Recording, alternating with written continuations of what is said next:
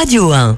À vous la parole. Yaolana et Maeva, soyez toutes et tous les bienvenus dans À vous la parole. On vous avait promis la suite du 21 Days Challenge sur Radio 1. C'est avec euh, Caroline Bonnard. Bonjour Caroline. Bonjour à tous, bonjour Alexandre. Caroline est notre psychologue clinicienne conseil et on enchaîne ensemble.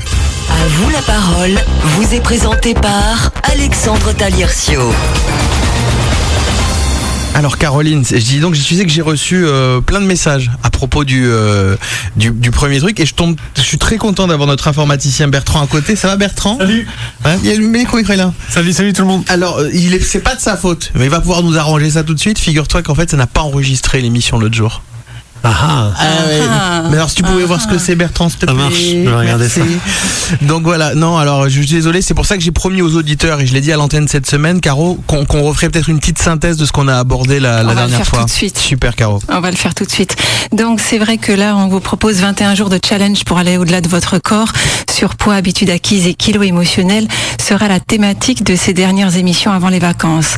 Alors c'est vrai que je l'ai appelé 21 Days Over Your Body parce que c'est pour vous rappeler que la perte de poids se fait au-delà de manger sain et de faire du sport. Over Your Body, c'est aller au-delà du corps. Il s'agit de comprendre les interactions subtiles entre biologie, vos émotions et votre champ mental afin de mettre en place en conscience une hygiène de vie et un état d'esprit, un mindset qui soit propice à la transformation de votre corps. Donc j'ai intitulé ce challenge Over Your Body parce qu'il s'agit d'un concept de santé holistique et pas seulement d'un corps qui est à faire maigrir, d'un symptôme, le surpoids qui serait à traiter en faisant du sport et en mangeant différemment, mais bien d'un ensemble de paramètres qui tous pris en considération vous permettent d'aller au-delà du simple aspect corporel et de favoriser bien sûr un retour à la santé par cette vision globale de l'être. Donc on va pas s'attacher à régler des symptômes, c'est ici le rôle du médecin, mais nous allons rejoindre les principes de la santé cellulaire chère à la naturopathie en comprenant les causes profondes qui mènent au surpoids dans une alliance subtile entre naturopathie, psychologie et épigénétique. Alors en bref, la première émission était consacrée à la détox mentale, avec pour idée maîtresse que nos pensées construisent notre réalité avec bien sûr des preuves à l'appui concernant les travaux de Bruce Lipton sur le devenir des cellules de notre organisme. Nous avions vu qu'il est donc important de mettre de la conscience sur vos pensées, sur vos croyances, sur votre film mental et d'identifier vos sources de stress. Nous avions compris que votre subconscient étant un enregistreur, il va dérouler les programmes qui sont vos habitudes de penser, vos habitudes d'agir et qui sont enregistrés depuis que vous êtes une petite cellule. Nécessité de changer en conscience vos habitudes de pensée et de faire sans quoi vous êtes totalement contrôlé par vos programmes puisque le subconscient nous contrôle à 95% et le conscient à 5%. Il ne tient qu'à nous, en développant notre conscience, d'inverser ces chiffres. Ouf, nous le pouvons. Le propos de fond étant bien sûr de garder le cap de l'énergie positive avec vos pensées pour conduire votre perte de poids là où vous le souhaitez.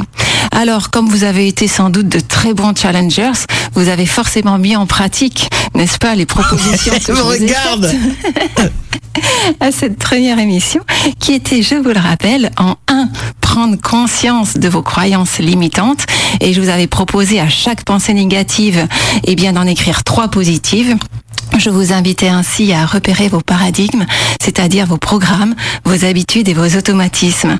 En deux, je vous demandais d'écrire votre pourquoi, c'est-à-dire pourquoi voulez-vous perdre du poids, quel sera alors votre plus gros gain une fois votre poids santé atteint? Et en trois, parce que toujours trois challenges, je vous proposais de vous visualiser avec le corps que vous souhaitez, cela permettant de donner une nouvelle information à vos cellules et de les programmer vers votre objectif. Quand j'ai fait ça, hein, je me suis fait beaucoup d'effets tout seul. Yes, normal. c'est ça le. Alors tu vois quand tu dis ça, je me suis fait beaucoup d'effets tout seul. Et ben c'est génial parce que ça veut dire que quelque part ça ça a généré chez toi de la joie, de la Ouais. drôlerie, de l'humour. Et donc c'est venu euh, finalement euh, un petit peu décoincer, euh, voilà, ce petit monde interne qui pouvait être peut-être un petit peu un petit peu bloqué. Donc je vous invitais à ressentir effectivement la joie de bouger, de courir, de sauter, de vous mettre en maillot de bain et même de vous sentir à l'aise nu devant l'être aimé. Et s'il n'y avait pas d'être aimé, bien sûr, vous pouvez le fantasmer. Ouais, mais déjà, je pense que là où c'est important, et c'est vrai ce que tu dis, c'est qu'il faut déjà s'aimer soi. Donc le fait de se regarder dans le miroir et de pas se trouver dégueulasse, c'est un premier pas. hein. C'est très important et on verra encore pourquoi c'est encore plus important que ça. Mhm. Parce que dans l'effet contraire, quand on s'aime pas dans le miroir, on va voir ce que ça peut générer aussi. Ok. En tout cas, la bonne nouvelle, c'est que je le vois là, ça enregistre. hein. donc il y aura le replay tout à l'heure. Yes. Donc aujourd'hui, nous allons aborder la détox émotionnelle qui va consister à prendre conscience de nos émotions en les accueillant, en les identifiant et en en comprenant les besoins qui y sont associés. Cette détox fait le nettoyage des émotions délétères et permet de créer en soi un espace propice à la joie et à la gratitude en apprenant à vivre le moment présent. Donc pour introduire ce sujet, je vais vous raconter l'histoire du sage hindou. Ah, J'aime bien quand tu racontes des histoires. Alors, un sage hindou qui était en visite au Gange pour prendre un bain a remarqué un groupe de personnes criant les uns après les autres. C'est pas une bonne idée à la base, hein, si je peux me permettre, parce que le Gange, il est dégueulasse. hein. Voilà, mais ça, Enfin, on bon, il fait se pas baigne, cas. voilà. Il y a longtemps, il y a fort longtemps, quand le Gange était absolument magnifique et que l'eau était voilà. rayonnante. Voilà. Donc, il se tourna vers ses disciples, a souri et a demandé Savez-vous pourquoi les gens crient les uns sur les autres lorsqu'ils sont en colère? Les disciples y pensèrent pendant un moment et l'un d'eux dit C'est parce que nous perdons notre calme que nous crions. Mais pourquoi criez-vous quand l'autre personne est juste à côté de vous demanda le guide. Pourriez-vous tout aussi bien lui dire ce que vous avez à dire d'une manière plus douce? Lorsqu'aucune des réponses des disciples n'était suffisamment satisfaisante pour le sage, il a finalement expliqué. Quand deux personnes sont en colère l'une contre l'autre, leur cœur étant séparés par une grande distance, eh bien pour couvrir cette distance, ils doivent crier, car sinon ils sont incapables de s'entendre l'un et l'autre. Plus ils sont en colère, et plus ils auront besoin de crier fort pour s'entendre l'un et l'autre, pour arriver à couvrir cette grande distance. Qu'est-ce qui se passe lorsque deux personnes tombent en amour? Elles ne crient pas à l'autre, mais elles se parlent doucement, parce que leurs cœurs sont très proches. La distance entre eux est soit inexistante, soit très faible. Le sage continua. Quand ils s'aiment encore plus, que se produit-il? Ils ne se parlent pas, ils chuchotent et obtiennent encore plus de proximité et plus d'amour. Enfin, vient un moment où ils n'ont même plus besoin de chuchoter. Ils se regardent seulement, l'un et l'autre, et se comprennent. Puis il regarda ses disciples et leur dit, Ainsi, quand vous discutez les uns avec les autres, ne laissez pas vos cœurs s'éloigner. Ne dites pas les mots qui vous éloignent davantage, ou bien viendra un jour où la distance sera si grande que vous ne trouverez pas le chemin du retour. Hum, c'est joli.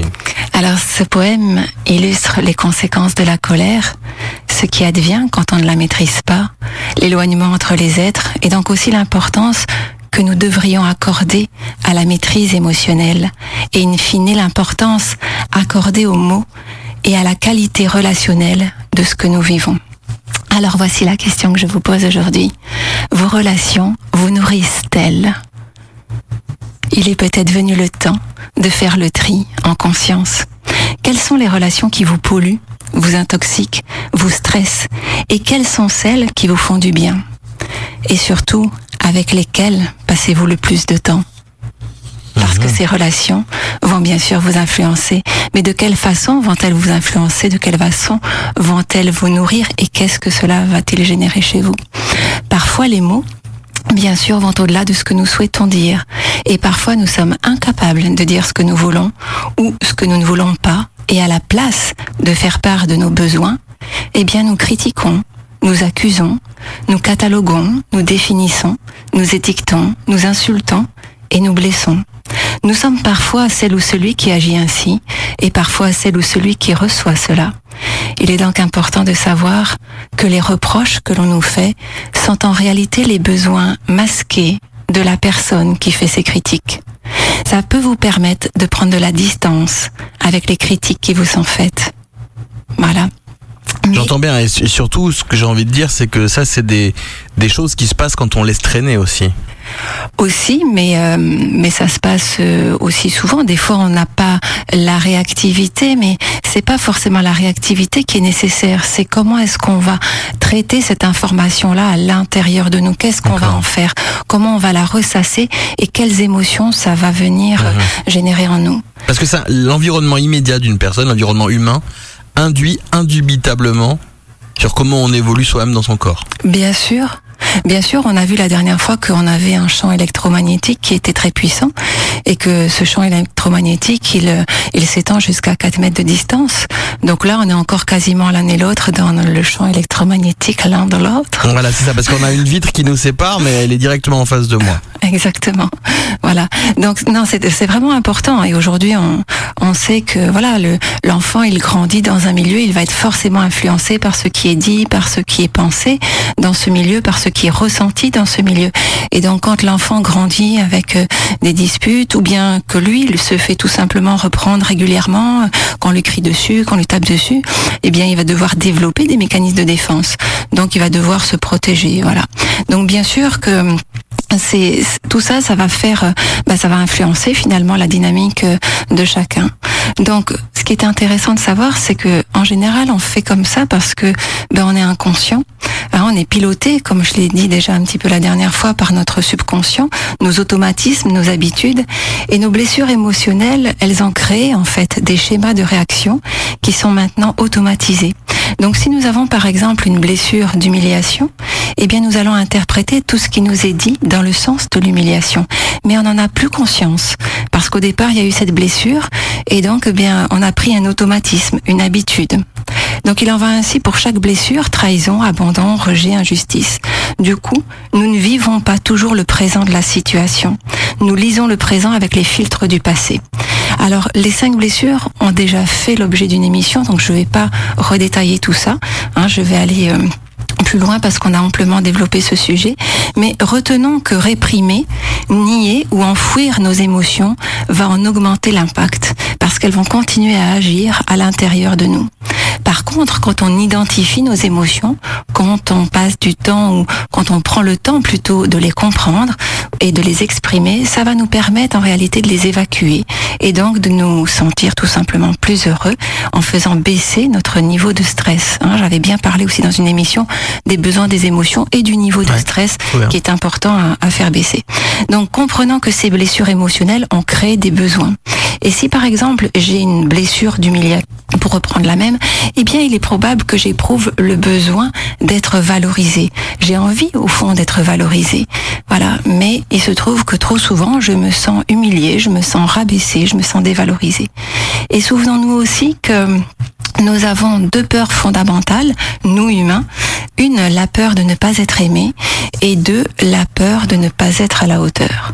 Donc ces peurs-là, elles vont être présentes régulièrement, mais bien sûr dans un plan inconscient, c'est-à-dire que au quotidien, dans les relations que nous allons avoir, dans les discussions que nous allons avoir, nous allons ressentir, eh bien, de l'humiliation, du rejet, de la peur, de l'abandon, et nous allons ressentir, in fine, peut-être la peur de ne pas être assez aimé, ou peut-être la peur de ne pas être à la hauteur. Voilà. Donc, on va en venir à un sujet très intéressant qui est la valeur émotionnelle des aliments. Hein, les Tiens. fameux euh, Comfort food. yes. Ouais, j'ai entendu parler de ça. Enfin, Entre je, autres. je vois beaucoup d'émissions de, de cuisine à ce niveau-là. D'accord. Alors, quand vous n'avez pas conscience de vos réels besoins affectifs, de vos besoins relationnels, de vos besoins d'amour, eh bien, vous allez compenser par de faux besoins alimentaires. Je dis de faux besoins alimentaires, vous allez comprendre. Et vous n'êtes pas attiré par hasard par n'importe quel aliment. Vos choix alimentaires viennent en réalité, par leurs petites molécules, combler précisément vos besoins émotionnels. Je vais te donner des exemples après. hein. Ah mais je les attends euh, avec impatience. Parce qu'il y, en a, y en a un qui est classique, tu vois, c'est en, en pleine nuit, aller se gaver de crème glacée euh, dans le frigo, euh, mettre du Nutella, de la chantilly dessus, etc. Tu vois Ah. Ça, c'est un truc que j'ai déjà vu chez d'autres aussi. D'accord. Après, je le fais plus, mais ça m'est déjà arrivé. Des gros moments de solitude, tu vois. Eh ben voilà. Donc voilà, tu l'associes tout de suite à un moment de solitude. Tu l'associes à un moment peut-être de vide intérieur. Voilà. Et tu viens comme ça remplir ce vide intérieur par une glace, quelque chose de sucré en l'occurrence.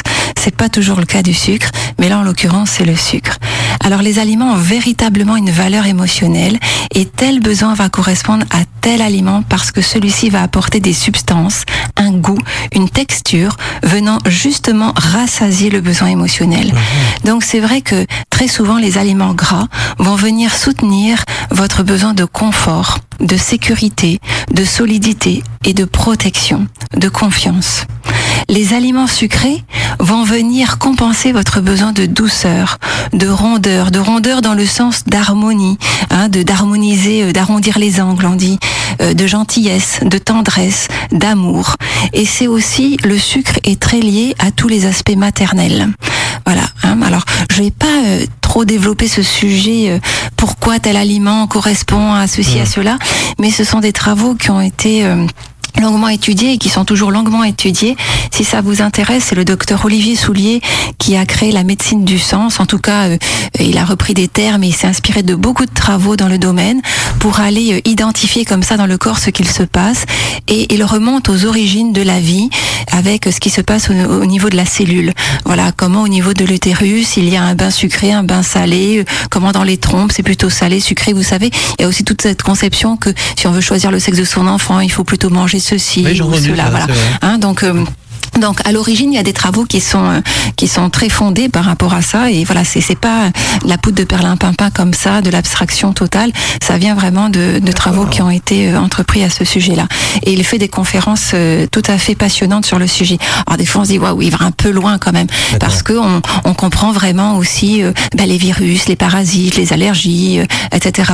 Et puis toute la fonction symbolique du corps. Alors la fonction symbolique du corps ne lui appartient pas, ce sont les tra- médecins avant lui, mais c'est un travail qui est absolument euh, fabuleux et intéressant parce qu'on comprend très très bien aussi euh, le décodage des maladies, voilà, et notamment ben, de l'obésité, du surpoids qu'on va voir aujourd'hui. Et on le fait juste après ça, tout de suite. Radio 1, à vous la parole. Alexandre Taliercio. On est dans le challenge des 21 jours pour euh, euh, se refaire une santé niveau niveau poids avec Caroline Bonnard et je remercie Bruno qui vient de nous appeler et qui euh, est fan absolu de toi apparemment, qui adore la manière dont, dont tu parles, les mots que tu choisis et qui salue le fait que tu leur donnes énormément de sens. Voilà. Merci Bruno. Voilà. Donc on en était à la valeur émotionnelle des aliments, Caro. Tout à fait. Donc, euh, je disais que les aliments gras vont venir soutenir votre besoin de confort, de sécurité, de solidité, de protection. Les aliments sucrés, quant à eux, vont venir davantage compenser votre besoin de douceur, de rondeur, dans le sens, je disais, d'arrondir les angles, d'harmonie, de gentillesse, de tendresse, d'amour, et rappellent quelque peu la mer. Et les aliments pimentés, épicés, vont venir soutenir votre besoin de joie, de pétillance, d'énergie, de motivation, d'élan, parce qu'ils fonctionnent comme des antidépresseurs en fait. Et euh, le poivre, par contre, a une particularité, c'est que il se réfère beaucoup à, à la mer parce qu'il y a un besoin de développer sa force intérieure. Alors, ce sont des concepts qui ont été euh, bien développé par euh, Olivier Soulier, qui est un médecin, je vous rappelle. Euh, et ils ont, euh, ces concepts sont hérités aussi de la médecine chinoise. Hein, vous savez, la médecine chinoise parle des cinq éléments, des cinq organes maîtres. Enfin, le grand organe maître étant le cœur, mais des, organes maîtres avec le cœur, par exemple, qui va régir l'amour avec la mer et qui est la région du feu. Euh, le, la rate qui est régie par la terre, où on va avoir les ruminations et on va avoir le sucré. Le, les poumons qui sont régis par euh, le et on va avoir le piquant et la tristesse. Et dans le plus piquant, on a le tabac. On n'y croit pas, mais ici, c'est ça. Le plus piquant, c'est le tabac. Et euh, au niveau des reins, on a l'eau, bien sûr, le salé et les émotions de peur. Et au niveau du euh, foie, on a la colère, on a l'élément bois et on a ce qui concerne l'acidité. Donc, voilà, ce, ce, médecin a fait un regroupement d'énormément de travaux de médecine ancestrale, traditionnelle, etc. Et donc c'est vraiment très très intéressant. Ah, c'est clair. Euh, voilà. Et donc les aliments salés vont venir alimenter votre besoin de pair, de connaissance, le besoin d'entrer dans le réel, parce que euh, au, au, départ on parle bah, du moi et du non moi, d'accord? On est à l'intérieur de la mère in utero, puis on va passer à l'extérieur, voilà. Et donc il va y avoir, euh, ben, petit à petit on est nourri par le sein, donc euh, on va être nourri par l'élément lait, par le maternel, et puis après on va entrer avec la diversification alimentaire, avec divers aliments, etc. Donc euh, qu'on ne s'y trompe pas, bien sûr, le réel besoin n'est jamais comblé par l'alimentation. L'alimentation n'est qu'un substitut. L'aliment fait du bien, il procure du plaisir, mais ne nourrit pas en profondeur les besoins émotionnels. Et le cercle vicieux est là. C'est quoi ça, sparadrap sur une jambe de bois? C'est un peu ça, c'est un peu ça. L'aliment, en fait, par ses petites molécules, fin d'apporter du réconfort, de la douceur, du soulagement, de l'apaisement, de la sécurité, de la pétillance. Ce sont, il est vrai, les plaisirs de la bouche, mais en rien il ne comble des besoins émotionnels profonds. De plus, cette compensation est temporaire. Dans la même journée, le besoin émotionnel revient et l'habitude acquise de le combler par tel aliment s'impose à nouveau. Mais le vide intérieur est en réalité toujours là, et comme il n'est jamais comblé par euh, par la nourriture, euh, mais que nous croyons qu'il l'est, alors nous devenons addicts à tel aliment. Donc il en va de même des drogues et de l'alcool. L'alcool qui est une drogue, hein, la différence des autres c'est qu'elle est légale, mais pourtant elle est néfaste. Hein. Mais tous les comportements addictifs répondent de ce même lien aux besoins. Sauf qu'en ce qui concerne l'alcool et les drogues, les besoins sont encore différents puisque vous comprenez que chaque molécule en fait vient soutenir un besoin émotionnel, mais bien sûr il ne le comble pas réellement. Donc, comme on a l'impression que l'on va mieux en mangeant, car le besoin s'apaise, eh bien, on est comblé bien sûr illusoirement par une forme de plaisir. Alors du coup, eh bien, on recommence, et c'est là la spirale du poids. Hein, les compensations alimentaires vont donc vous soulager, vous apporter un apaisement intérieur sur le coup, mais très vite, la sensation de culpabilité peut faire son apparition. Alors cette sensation de culpabilité, elle va pas venir chez tout le monde, mais elle peut venir bien sûr chez certains parce qu'on va s'en vouloir d'avoir craqué. Alors ce qui va renforcer votre culpabilité, ce sont toutes les petites phrases que vous allez vous servir sur un plateau d'argent, toute seule, tout seul, en votre fort intérieur, ainsi que le regard que vous allez poser sur votre corps. On en parlait en tout début d'émission et je te disais Alexandre, tiens, je vais t'expliquer un petit truc à ce propos et c'est très important. Quand vous posez les yeux sur votre image dans le miroir, eh bien, ce regard qui se pose précisément sur vos rondeurs, le ventre le plus souvent pour les hommes et les hanches, hein, les fessiers le plus fréquemment pour les femmes, eh bien, ce regard est en réalité pareil à une agression. Votre cerveau l'identifie comme tel parce que vous vous racontez quelque chose et vous générez une émotion désagréable. Et donc, vous avez un ressenti qui est désagréable. Et ce ressenti d'agression, il va déclencher un mécanisme de protection, de défense dans le corps. Du coup, le corps va ordonner de stocker et le bouclier privilégié se met en place. C'est la graisse qui va s'accumuler. Et là, on le verra dans la détox physiologique. Ah, mais là, on est dans un cercle vicieux total. Ben c'est ça, c'est ça exactement. Et dans la détox physiologique, je vais vous expliquer les histoires d'insuline et de glucagon, Ouais. hein, parce que ça se passe à ce niveau, et comment euh, ben on va aller activer l'un ou activer l'autre. Donc là, on va activer un véritable bouclier qui est la graisse. La graisse, elle se fait à partir du sucre, d'accord Donc plus vous allez manger de sucre et plus vous allez stocker en fait de la graisse. La graisse est ce qui est le plus calorique et c'est pas pour rien la nature est bien faite. En fait, on fait ses réserves au cas où on viendrait à manquer, au cas où on serait agressé, au cas où on serait encore attaqué. Donc c'est une façon de se protéger.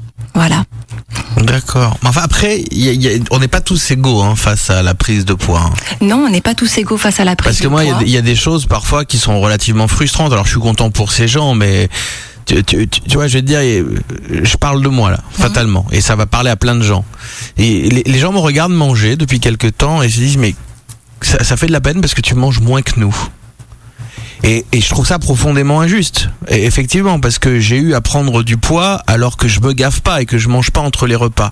Et en dehors de ça, t'as des gars qui sont tout fins et euh, qui se gavent comme pas possible et qui prennent pas un gramme. C'est pour ça que faire du sport et manger sainement peut ne pas suffire. Ben oui. Et c'est pour ça que c'est très important de comprendre comment ça fonctionne au niveau des besoins émotionnels et qu'est-ce qui fait qu'on va conserver en fait la graisse, qu'est-ce qui fait qu'on va continuer à stocker, qu'est-ce qui fait qu'en fait le glucagon ne joue pas son rôle de déstockeur. Voilà. Donc ça on le verra dans la dans la détox physiologique la semaine prochaine. Donc pourquoi les régimes ne fonctionnent pas? Oui, non, vas-y. ne fonctionnent pas au long terme et pourquoi vous visiterez Yo-Yo Land plus d'une fois? Eh ben ça, on- je propose qu'on en parle dans un instant parce que j'ai quelque chose à te faire écouter. C'est souvent le cas d'ailleurs. La rubrique santé qu'on diffuse à 10h est en corrélation directe avec euh, notre sujet du jour et ce point en particulier. On revient après ça. 11h midi, du lundi au vendredi, à vous la parole sur Radio 1. Deuxième émission consacrée au challenge de 21 jours Over Your Body pour euh, lutter contre le surpoids, les habitudes acquises et les kilos émotionnels. On en était aujourd'hui avec Caroline au, la raison pourquoi les régimes ne fonctionnent pas au long terme. Alors, je te laisse entrer sur euh, le sujet avant de te faire écouter quelque chose. D'accord, alors je voudrais juste apporter une petite modification de mots. Moi, je ne lutte jamais contre rien, Ah. ni même contre le surpoids. Au contraire, je crée. Moi, je, perds la lutte en tout cas. Voilà, je crée de nouvelles voies pour aller vers ce dont j'ai envie. Bien, donc oui, je disais pourquoi les régimes ne fonctionnent pas au long terme et pourquoi vous visiterez Yo-Yo plus d'une fois? Eh bien, comment, comment des choix alimentaires peuvent-ils vous être imposés? Comment les autres peuvent-ils choisir pour vous ce qui est bon, entre guillemets, pour vous? Puisque ce qui est bon, entre guillemets, pour vous est ce qui vous intoxique, précisément. Je veux dire que les aliments qui vous font du bien, c'est-à-dire vous procurent du plaisir et donc comblent illusoirement vos besoins émotionnels, sont précisément ceux que vous devriez éviter. Vous les consommez avec excès, naturellement, puisqu'ils correspondent exactement à vos besoins émotionnels. Donc, vous comprenez pourquoi faire du sport et manger sain ne peut suffire, car vous mangez sain et en portion, euh, car pardon, pour manger sain et en portion équilibrée, faut-il encore que vous ayez atteint cette maîtrise émotionnelle. À défaut d'identifier et de combler vos besoins émotionnels, vous allez les compenser par l'alimentation. Alors, parfois, certaines situations se règlent sans que l'on en ait conscience. On tombe, par exemple, sur un super entraîneur sportif qui vous aime et vous valorise, qui croit en vous, qui devient en réalité votre nouvelle nourriture. Il vous nourrit de ce dont vous Ah, ça, ça, avez c'est dans un besoin. second temps avec moi. Ah bah voilà. Donc il vous sécurise, vous réconforte, vous apaise. Et là, forcément, bah, ça va beaucoup mieux. Et on s'est même pas aperçu qu'en fait, on avait réglé finalement des, euh, des difficultés émotionnelles, qu'on avait comblé nos besoins émotionnels. Donc c'est vrai que dans la question du surpoids, d'un point de vue psychologique, on a souvent la question qui revient, qui est du rapport au père, la question de la place du père, comment le père est présent ou pas présent, comment il impose les choses, et en fait comment ce père est protecteur ou pas. Et protecteur, c'est pas seulement assurer des finances ou un logis, c'est aussi la protection euh, intérieure qui fait que on se sent vraiment euh, euh, protégé de l'intérieur, on sait qu'on pourra compter sur. Voilà.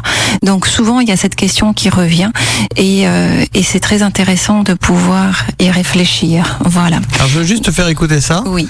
sur les régimes et les polémiques qu'il y a autour et je te fais réagir dessus après. C'était dans la question santé du docteur Ichou ce matin, spécial bibliographie.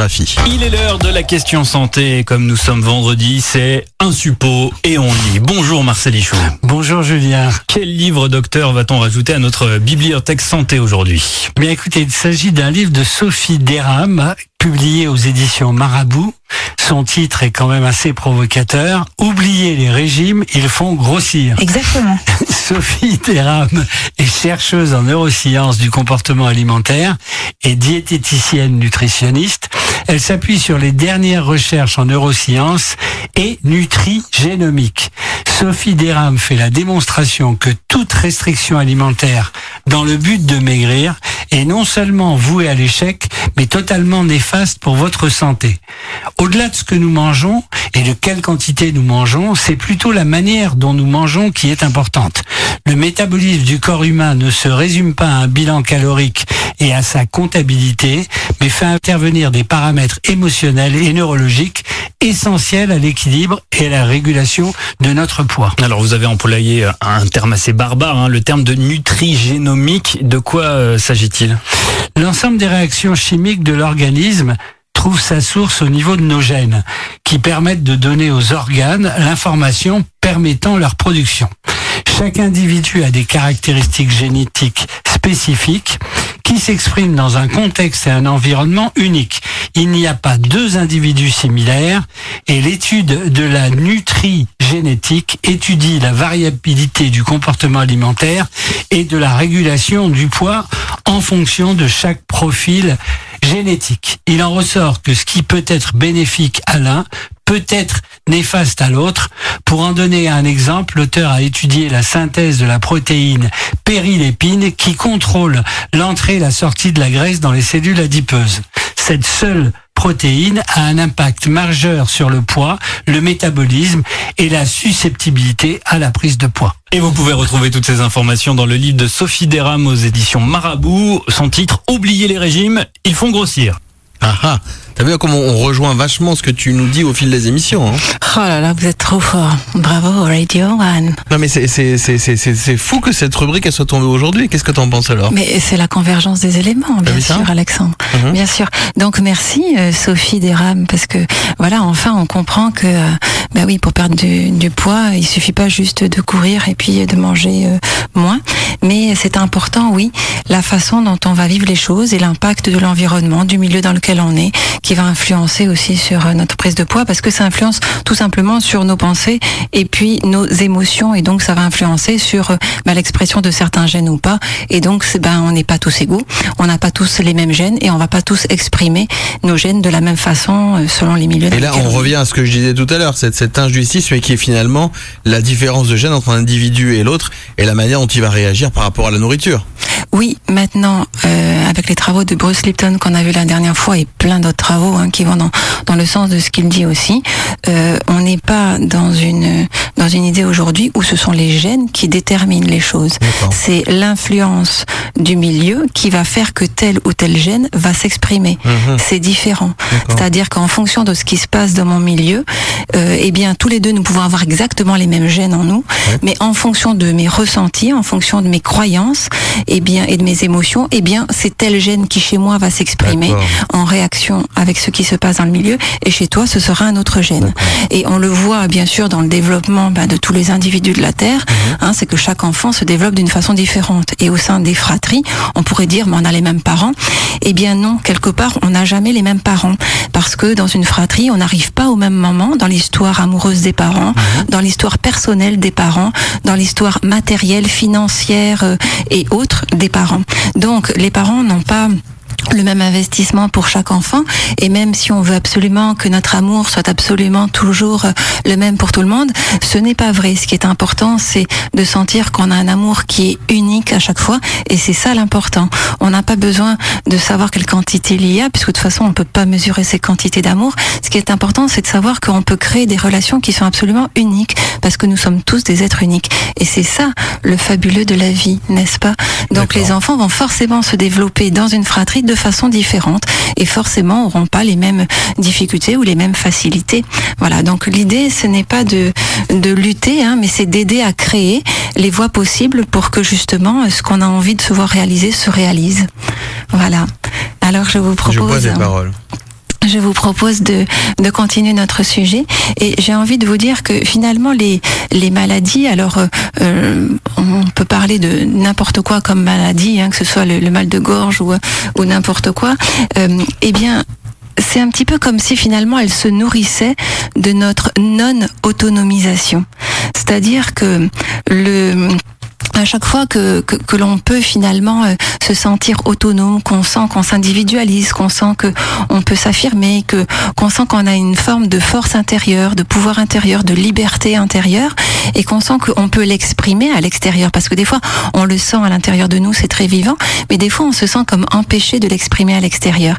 Et bien quand on se sent empêché de l'exprimer à l'extérieur, et bien souvent ce sont les les organes du corps qui vont faire relais par des voies complètement symboliques, hein, que ben, notre corps il est, absolument symbolique, c'est-à-dire que nos yeux sont faits pour voir, donc des fois ben, il y a des choses qu'on on se dit bah non je le vois pas comme ça, effectivement je le vois tellement pas comme ça que je le vois plus du tout comme ça. Hein, je vous avais déjà raconté euh, l'histoire de Ray Charles qui euh, avait vu son petit frère mourir sous ses yeux euh, noyé et du jour au lendemain il est devenu aveugle. Voilà parce que euh, le conflit émotionnel tellement intense tellement imprévu tellement douloureux de ne rien pouvoir faire et, et je le vois et je le vois et c'est terrible ce que je vois que du jour au lendemain il en est devenu aveugle. Donc nous construisons aussi nos maladies nos, nos difficultés. Sauf que nous n'en sommes pas conscients. Donc l'idée c'est d'apporter de la conscience là-dessus pour sentir que ben, petit à petit effectivement on, on reprend son pouvoir intérieur.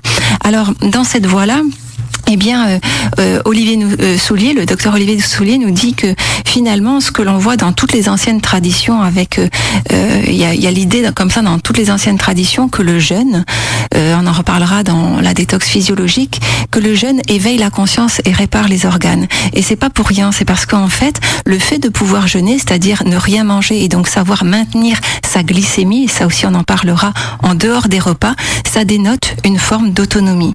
Hein, et du coup, ça veut dire que, eh bien, on peut maintenir comme ça un état euh, agréable euh, de santé, on est bien, sans pour autant devoir euh, irrémédiablement aller vers le sucre à chaque fois. Est-ce que c'est ce Voilà. que tu fais Question perso, je te vois avec euh, quoi, c'est un jus de citron? Non, alors euh, oui, moi, je, moi, je pratique beaucoup le jeûne intermittent. C'est vrai que ça, ça, me- ça me convient très bien, voilà. J'ai souvent pas besoin de manger, j'ai pas besoin de manger le matin, quoi. Quelle chance. Ou quand je mange le matin, je vais manger des choses plutôt légères, parce que Trois. Graines et au revoir. Alors, euh, revenons sur ce principe des trois graines, n'est-ce pas Manger sain, manger santé, ce n'est pas seulement manger trois graines. Voilà. Mais nous pouvons aussi faire le choix de manger des graines, puisque ce sont les merveilleux et les plus forts compléments alimentaires, ce sont les graines germées. Ouais. Donc, tu mets le doigt sur quelque chose d'essentiel, Alexandre. Oui, il faut toujours. pouvoir mettre le bec. Là, tu peux, parce que tu vas pas prendre de calories avec ça. Et en plus, ça va venir euh, nourrir ton power. Donc, ça va être bon. Alors on va on va voir ce que dit ce Olivier dans un instant. On va marquer une dernière pause pour dégager du temps pour après. À tout de suite. À vous la parole. Je suis avec Caroline Bonnard euh, pour la deuxième émission sur une série de quatre où on parle aujourd'hui de la détox émotionnelle. Tout à fait. Alors je vous disais juste une petite parenthèse sur le jeûne et euh, je voudrais juste préciser que le jeûne n'est pas un challenge, c'est le développement de la conscience qui est notre plus grand challenge parce que le jeûne doit émaner d'un désir, d'une nécessité, d'une possibilité à le faire et il y a effectivement aucun challenge à se mettre en danger. Voilà, donc on le fait quand on sent que c'est possible et qu'on a vraiment l'envie de le faire. Alors, pour euh, finir l'émission, je vais vous parler des 10 secrets de la perte de poids en lien avec les émotions. Ce sont 10 secrets euh, qui émanent de moi, hein, c'est pas, c'est- ce n'est pas exhaustif, bien sûr. Donc, le secret number one de la perte de poids, c'est de prendre conscience de vos réels besoins et de vous occuper de les combler vous-même, vous-même, sans rien attendre de quiconque. Arrêtez d'attendre que les autres viennent combler vos besoins. Vous allez euh, mourir d'inanition. Voilà. Le deuxième secret de la perte de poids est d'arrêter de supprimer euh, des aliments qui vous font du bien émotionnellement sans avoir au préalable justement identifié vos réels besoins. Parce qu'en supprimant ces aliments, vous n'aurez plus de moyens d'équilibrer, même illusoirement, vos besoins émotionnels. Donc vous rentrez alors dans l'insatisfaction, la frustration, l'irritabilité, Ouais. l'hypersusceptibilité bien connue des personnes qui font des régimes. Le troisième secret de la perte de poids est de ne pas se mettre dans une situation de frustration ou c'est un autre qui vous dicte ce dont vous avez besoin. Ce régime ne tiendra pas. Vous atteindrez le fameux palier qui est en réalité un palier émotionnel. Du coup, vous allez craquer, manger à nouveau, ce qui est toxique pour vous, mais pourtant vous fait du bien, entre guillemets, car correspondant à vos besoins émotionnels. Le quatrième secret de la perte de poids concerne la maîtrise émotionnelle. Il est nécessaire d'identifier vos émotions et d'apprendre à faire bouger votre niveau de stress. J'en ai déjà parlé dans d'autres émissions. Donc ça veut dire prendre du recul, se relaxer, se poser, évacuer les émotions désagréables, etc. Le cinquième secret concerne la capacité à piloter consciemment votre objectif de perte de poids. Et pour cela, il est nécessaire d'apprendre aussi à stabiliser l'information de la perte de poids. En clair, arrêtez d'y croire un jour et ne plus y croire un autre jour. Vous envoyez alors des messages contraires à vos cellules et elles ne savent plus quoi faire. Alors elles maintiennent ce qui est déjà installé. Faites donc le point sur tous les éléments qui renforcent l'idée que vous êtes gagnant, gagnant à perdre du poids. Gardez en ligne de mire votre plus gros gain avec joie. Le sixième secret de la perte de poids, c'est de faire une force. Le fait d'être un voyageur du temps. En effet, nous n'avons pas besoin de machines à remonter le temps ou de machines pour aller dans le futur, puisque nous sommes la conscience qui peut faire cela aisément. Et nous le faisons au quotidien sans même nous en rendre compte. N'êtes-vous pas régulièrement en train de vous repasser des souvenirs désagréables et d'en ressentir pour la millième fois les émotions désagréables? N'êtes-vous pas sans cesse à faire des plans dans le futur et à imaginer ceci ou cela? D'un côté, vous revivez des situations désagréables et d'un autre, vous êtes prêt à imaginer le pire. C'est ainsi que vous créez votre réalité mobilité. Récupérez ce pouvoir. Nous sommes véritablement des voyageurs du temps et nous appartient d'en faire une force. Désormais, quand vous revisiterez votre passé, implantez des graines de sagesse, changez le sens des événements douloureux, j'en ai déjà parlé dans d'autres émissions, et quand vous imaginez votre futur, mettez-y le meilleur. Arrêtez d'avoir peur que cela ne se produise pas et ainsi d'avoir espéré pour rien. Le doute crée le doute. Septième secret de la perte de poids, entrer dans votre zone de croissance. Je préfère parler de zone de croissance que de toujours quitter sa zone de confort. Voilà, c'est toujours plus intéressant de créer plutôt que de lutter. Huitième secret de la perte de poids, soyez bienveillant envers vous-même. Neuvième secret de la perte de poids, acceptez de laisser aller un cycle. Laissez certaines choses disparaître. Acceptez de vous en défaire, de vous en libérer.